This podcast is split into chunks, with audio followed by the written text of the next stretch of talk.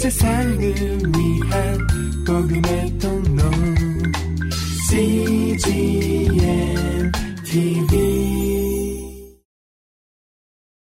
오늘의 구약 말씀은 사무엘상 2장 27절에서 4장 22절입니다.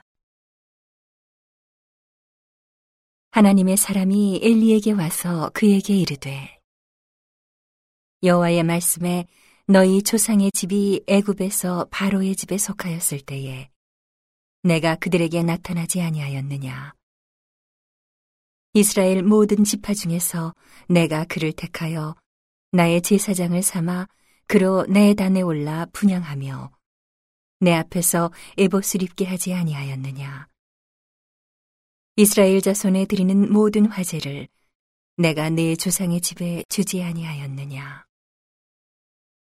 너희는 어찌하여 내가 나의 처소에 서명한 나의 제물과 예물을 밟으며 내 아들들을 나보다 더 중히 여겨 내 백성 이스라엘에 드리는 가장 좋은 것으로 스스로 살찌게 하느냐. 그러므로 이스라엘의 하나님 나 여호와가 말하노라. 내가 전에 내 집과 내 조상의 집이 내 앞에 영영히 행하리라 하였으나 이제 나 여호와가 말하노니 결단코 그렇게 아니하리라. 나를 존중히 여기는 자를 내가 존중히 여기고 나를 멸시하는 자를 내가 경멸히 여기리라. 보라, 내가 내 팔과 내 조상의 집 팔을 끊어 내 집에 노인이 하나도 없게 하는 날이 이를지라. 이스라엘에게 모든 복을 베푸는 중에 너는 내 처소의 환난을 볼 것이요 내 집에 영영토록 노인이 없을 것이며 내 단에서 내가 끊어버리지 아니할 너의 사람이 내 눈을 쇠잔케 하고 내 마음을 슬프게 할 것이요 내 집에 생산하는 모든 자가 젊어서 죽으리라. 내 두 아들 홈리와 비느하스가 한날에 죽으리니 그 둘에 당할 그 일이 내게 표징이 되리라. 내가 나를 위하여 충실한 제사장을 일으키리니 그 사람은 내 마음 내 뜻대로 행할 것이라. 내가 그를 위하여 견고한 집을 세우리니 그가 나의 기름 부음을 받은 자 앞에서 영구히 행하리라. 내 집에 남은 사람이 각기 와서 은 한 조각과 떡 한 덩이를 위하여 그에게 엎드려 가로되, 청하노니 내게 한 제사장의 직분을 맡겨 나로 떡조각을 먹게 하소서 하리라 하셨다 하니라. 아이 사무엘이 엘리 앞에서 여호와를 섬길 때에는 여호와의 말씀이 희귀하여 이상이 흔히 보이지 않았더라.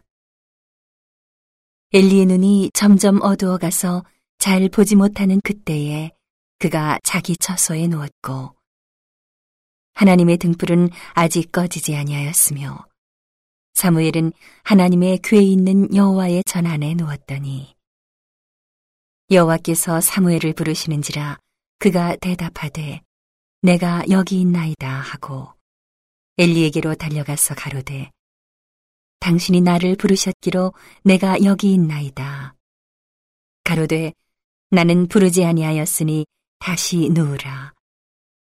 그가 가서 누웠더니 여호와께서 다시 사무엘을 부르시는지라 사무엘이 일어나서 엘리에게로 가서 가로되, 당신이 나를 부르셨기로 내가 여기 있나이다. 대답하되, 내 아들아, 내가 부르지 아니하였으니 다시 누우라 하니라. 사무엘이 아직 여호와를 알지 못하고 여호와의 말씀도 아직 그에게 나타나지 아니한 때라. 여호와께서 세 번째 사무엘을 부르시는지라 그가 일어나서 엘리에게로 가서 가로되, 당신이 나를 부르셨기로 내가 여기 있나이다. 엘리가 여호와께서 이 아이를 부르신 줄을 깨닫고 이에 사무엘에게 이르되, 가서 누웠다가 그가 너를 부르시거든 네가 말하기를 여호와여 말씀하옵소서 주의 종이 듣겠나이다 하라. 이에 사무엘이 가서 자기 처소에 누우니라. 여호와께서 임하여 서서 전과 같이 사무엘아 사무엘아 부르시는지라. 사무엘이 가로되 말씀하옵소서. 주의 종이 듣겠나이다. 여호와께서 사무엘에게 이르시되 보라, 내가 이스라엘 중에 한 일을 행하리니 그것을 듣는 자마다 두 귀가 울리리라. 내가 엘리의 집에 대하여 말한 것을 처음부터 끝까지 그날에 그에게 다 이루리라. 내가 그 집을 영영토록 심판하겠다고 그에게 이른 것은 그의 아는 죄악을 인함이니, 이는 그가 자기 아들들이 저주를 자청하되 금하지 아니하였음이니라. 그러므로 내가 엘리의 집에 대하여 맹세하기를 엘리 집의 죄악은 재물이나 예물로나 영영이 속함을 얻지 못하리라 하였노라. 사무엘이 아침까지 누웠다가 여호와의 진문을 열었으나 그 이상을 엘리에게 알게 하기를 두려워하다니, 엘리가 사무엘을 불러 가로되 내 아들 사무엘아 하니 대답하되 내가 여기 있나이다.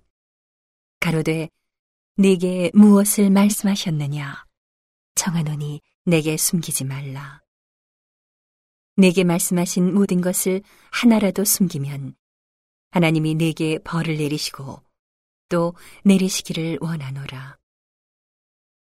사무엘이 세세히 말하고 조금도 숨기지 아니하니 그가 가로되 이는 여호와시니 선하신 소견대로 하실 것이니라 하니라. 사무엘이 자라매 여호와께서 그와 함께 계셔서 그 말로 하나도 땅에 떨어지지 않게 하시니, 단에서부터 부엘세바까지의 온 이스라엘이 사무엘은 여호와의 선지자로 세우심을 입은 줄을 알았더라. 여호와께서 실로에서 다시 나타나시되 여호와께서 실로에서 여호와의 말씀으로 사무엘에게 자기를 나타내시니, 사무엘의 말이 온 이스라엘에 전파되니라. 이스라엘은 나가서 블레셋 사람과 싸우려고 에벤에셀 곁에 진치고 블레셋 사람은 아벡에 진쳤더니 이스라엘을 대하여 항오를 벌이니라. 그 둘이 싸우다가 이스라엘이 블레셋 사람 앞에서 패하여 그들에게 전쟁에서 죽임을 당한 군사가 4,000명가량이라. 백성이 진으로 돌아오매 이스라엘 장로들이 가로되 여호와께서 어찌하여 우리로 오늘 블레셋 사람 앞에 패하게 하셨는고, 여호와의 언약궤를 실로에서 우리에게로 가져다가 우리 중에 있게 하여 그것으로 우리를 우리 원수들의 손에서 구원하게 하자 하니, 이에 백성이 실로에 보내어 구룹 사이에 계신 만군의 여호와의 언약궤를 거기서 가져왔고, 엘리의 두 아들 홈리와 비느하스는 하나님의 언약궤와 함께 거기 있었더라. 여호와의 언약궤가 진에 들어올 때에 온 이스라엘이 큰 소리로 외침에 땅이 울린지라. 블레셋 사람이 그 외치는 소리를 듣고 가로되 히브리 진에서 큰 소리로 외침은 어찌미뇨 하다가 여호와의 궤가 진에 들어온 줄을 깨달은지라. 블레셋 사람이 두려워하여 가로되 신이 진에 이르렀도다 하고 또 가로되 우리에게 화로다. 전일에는 이런 일이 없었도다. 우리에게 화로다. 누가 우리를 이 능한 신들의 손에서 건지리요. 그들은 광야에서 여러 가지 재앙으로 애굽인을 친 신들이니라. 너희 블레셋 사람들아 강하게 되며 대장부가 되어라. 너희가 히브리 사람의 종이 되기를 그들이 너희의 종이 되었던 것 같이 말고 대장부가 추되어 싸우라 하고, 블레셋 사람이 쳤더니 이스라엘이 패하여 각기 장막으로 도망하였고, 살육이 심히 커서 이스라엘 보병에 엎드러진 자가 30,000이었으며 하나님의 궤는 빼앗겼고 엘리의 두 아들 홈리와 비느하스는 죽임을 당하였더라. 당일에 어떤 베냐민 사람이 진에서 달려나와 그 옷을 찢고 그 머리에 티끌을 무릅쓰고 실로에 이르니라. 그가 이럴 때는 엘리가 길곁 자기 의자에 앉아 기다리며 그 마음이 여호와의 궤로 인하여 떨릴 즈음이라. 그 사람이 성에 들어오며 고함해 온 성이 부르짖는지라. 엘리가 그 부르짖는 소리를 듣고 가로되, 이 환호하는 소리는 어찌미뇨? 그 사람이 빨리 와서 엘리에게 고하니 때에 엘리의 나이 98이라 그 눈이 어두워서 보지 못하더라. 그 사람이 엘리에게 고하되, 나는 진중에서 나온 자라. 내가 오늘 진중에서 도망하여 왔나이다. 엘리가 가로되, 내 아들아, 일이 어찌 되었느냐? 소식을 전하는 자가 대답하여 가로되, 이스라엘이 블레셋 사람 앞에서 도망하였고 백성 중에는 큰 살육이 있었고 당신의 두 아들 홈니와 비느하스도 죽임을 당하였고 하나님의 궤는 빼앗겼나이다. 하나님의 궤를 말할 때에 엘리가 자기 의자에서 자빠져 문 곁에서 목이 부러져 죽었으니 나이 많고 비둔한 연고라. 그가 이스라엘 사사가 된 지 40년이었더라. 그의 며느리 비느하스의 아내가 잉태하여 산기가 가까웠더니 하나님의 궤에 빼앗긴 것과 그 시부와 남편의 죽은 소문을 듣고 갑자기 아파서 몸을 굽으려 해산하고 죽어갈 때에 곁에 섰던 여인들이 그에게 이르되, 두려워 말라, 내가 아들을 낳았다 하되 그가 대답지도 아니하며 관념치도 아니하고 이르기를, 영광이 이스라엘에서 떠났다 하고 아이 이름을 이가봇이라 하였으니 하나님의 궤가 빼앗겼고 그 시부와 남편이 죽었음을 인함이며 또 이르기를, 하나님의 궤를 빼앗겼으므로 영광이 이스라엘에서 떠났다 하였더라. 오늘의 신약 말씀은 요한복음 11장 1절에서 44절입니다.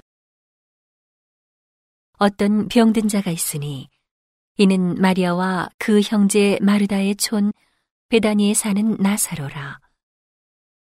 이 마리아는 향유를 주께 붓고 머리털로 주의 발을 씻기던 자요, 병든 나사로는 그의 오라비로라. 이에 그 누이들이 예수께 사람을 보내어 가로되, 주여 보시옵소서, 사랑하시는 자가 병들었나이다 하니 예수께서 들으시고 가라사대, 이 병은 죽을 병이 아니라 하나님의 영광을 위함이요 하나님의 아들로 이를 인하여 영광을 얻게 하려 함이라 하시더라.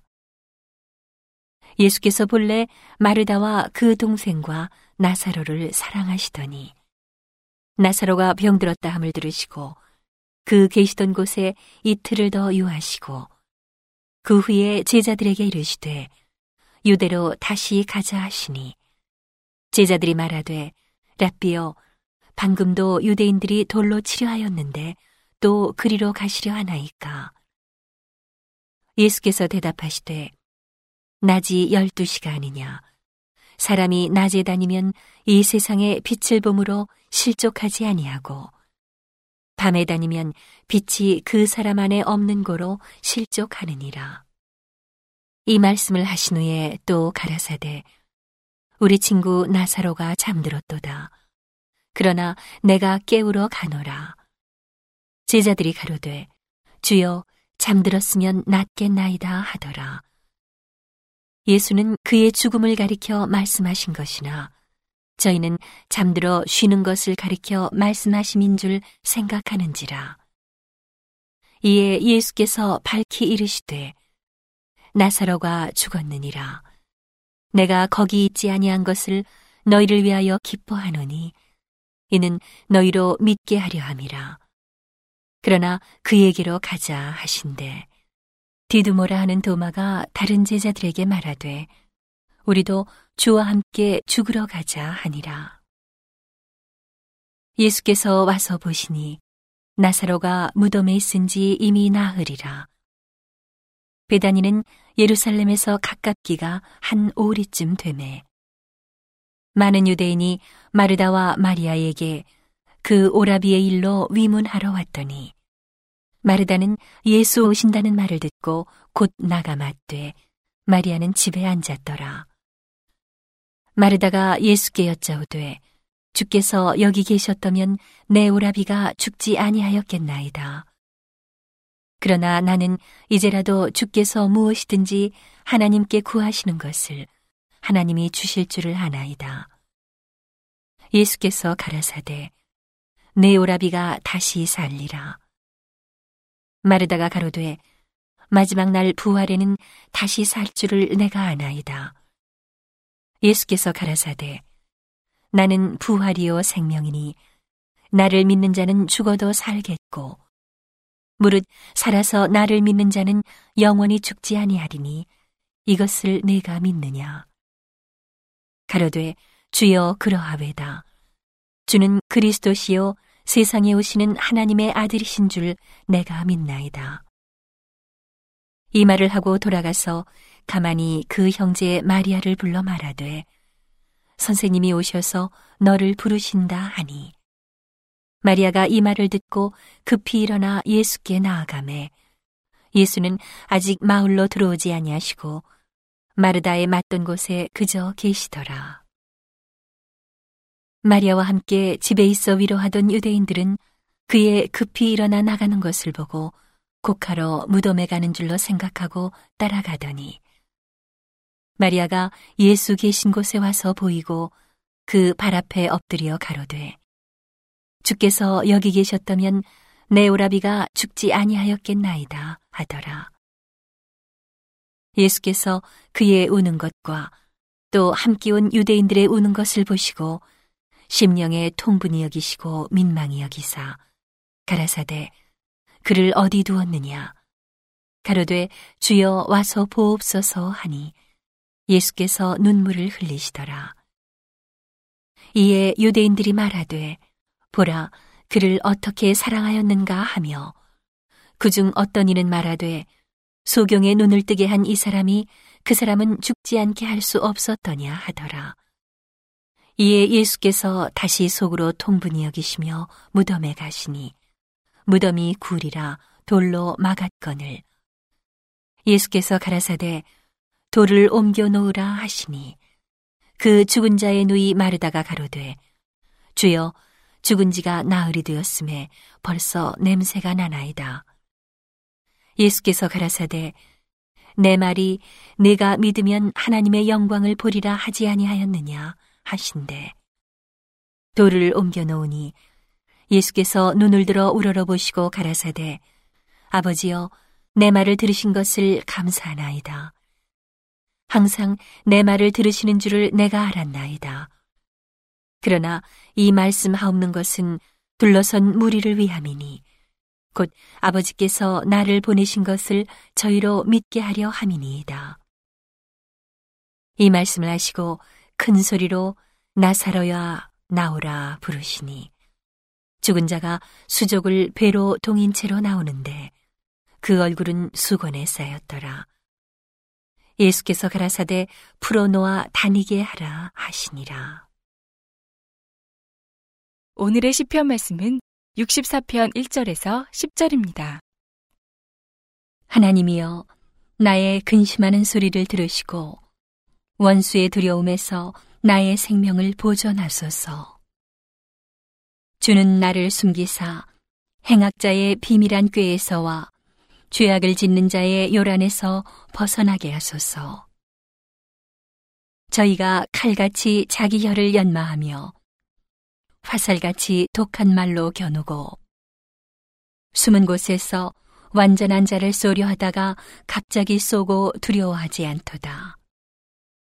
저희는 악한 목적으로 서로 장려하며 비밀이 올무놓기를 함께 의논하고 하는 말이 누가 보리오 하며 저희는 죄악을 도모하며 이르기를 우리가 묘책을 찾았다 하나니 각 사람의 속뜻과 마음이 깊도다.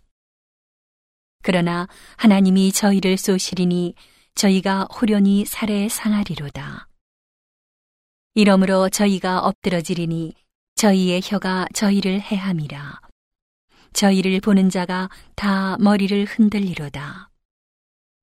모든 사람이 두려워하여 하나님의 일을 선포하며 그 행하심을 깊이 생각하리로다. 의인은 여호와를 인하여 즐거워하며 그에게 피하리니 마음이 정직한 자는 다 자랑하리로다. 온 세상을 위한 복음의 통로 CGMTV